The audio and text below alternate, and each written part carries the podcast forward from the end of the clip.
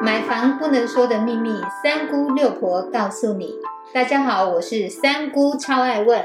我是六婆蒋光光。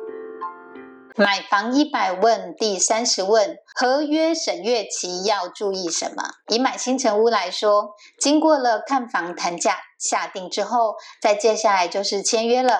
签约后，你一定要先了解审阅期的这个权利。在审阅期之内，如果你反悔不买，建商是不能够没收你已缴的价款。快请六婆来说说合约审阅期到底我们应该注意些什么？在签约前呢，我们拿到的合约啊。大家第一条看到真的就是沈月琪。沈月琪要注意什么呢？我们先来讲新城屋的部分，我们看了房子啦，价位也谈妥了，也付了定金，付定金的这个当下，在现场呢就会拿了一本他们的制式的合约，就是这个案子以后你要签约的部分，只是没有填上所谓的价金啊、平数啊这些细项的一个内容。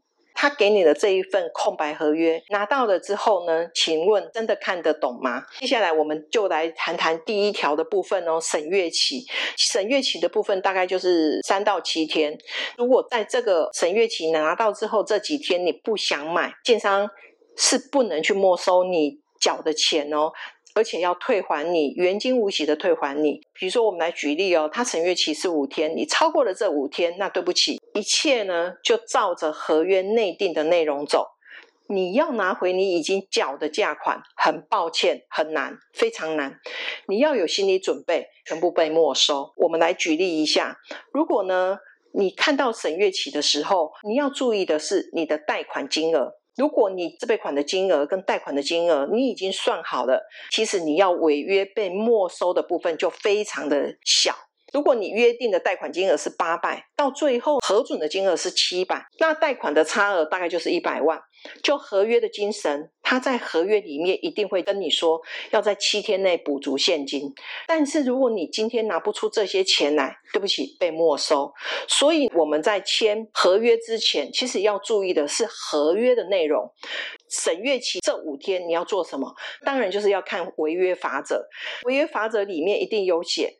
你发生贷款差额的时候，那买方呢就必须要在七天以内呢以现金来补足。意思就是说，你要在七天去凑出这一百万。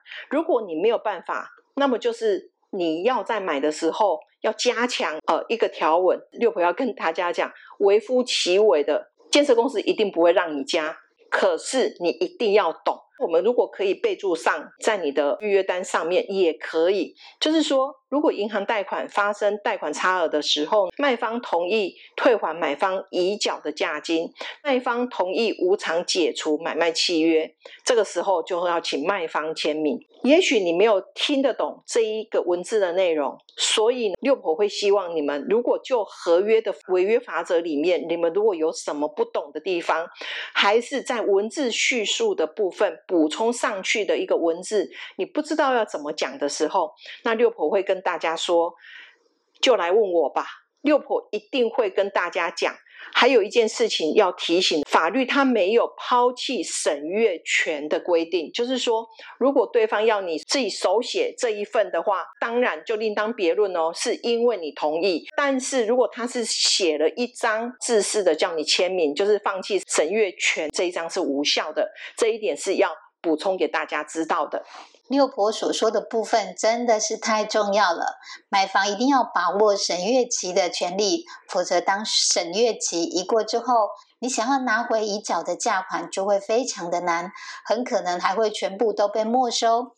另外，除非你有在合约内加注，如银行贷款发生贷款差额，卖方同意退还已缴价金，否则当发生贷款差额时，你就必须要在七天内。以现金补足，这也是买房时需要谨慎去处理的部分，请务必要特别的注意哦。谢谢您的收听。如果你对收听的内容有不了解的地方，欢迎在下面留言，六婆讲光光将会为您解答哦。我们下回见，拜拜，拜拜。